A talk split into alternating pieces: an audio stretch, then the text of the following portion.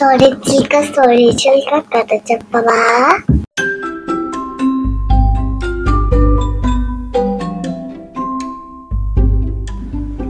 అనగనగా ఓ ఊర్లో ఓ ములక్కాడంత ముసలావిడ ఉంది ఆ ములక్కాడంత ముసలావిడికి ఒకరోజు వంకాయంత వజ్రం దొరికింది. ఆ వంకాయంత వజ్రాన్ని ములక్కాడంత ముసలావిడ బీరకాయంత బీరువాలో దాచుకుంది. ఇదంతా కీర దోసకాయంత కిటికీలోంచి ఒక దొండకాయంత దొంగడు చూశాడు. ఊరుకుంటాడా?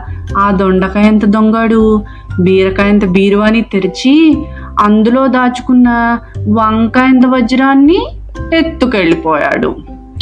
విషయం తెలుసుకున్న ముసలావిడ పొట్లకాయంత పోలీస్ దగ్గరికి వెళ్ళి చెప్పింది. అప్పుడు ఆ పొట్లకాయంత పోలీసు జీడిపప్పు అంత జీపులో వెళ్ళి దొండకాయ ఇంత దొంగని తీసుకొచ్చి జామకాయ ఇంత జైల్లో పెట్టి దానికి తాటికాయ ఇంత తాళం వేశాడు.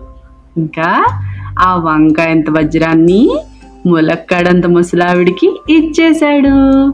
స్టోరీ కంచికి చిలక ఇంటికి. హలో గాయస్ మీకు ఈ కథ నచ్చితే లైక్ చేయండి షేర్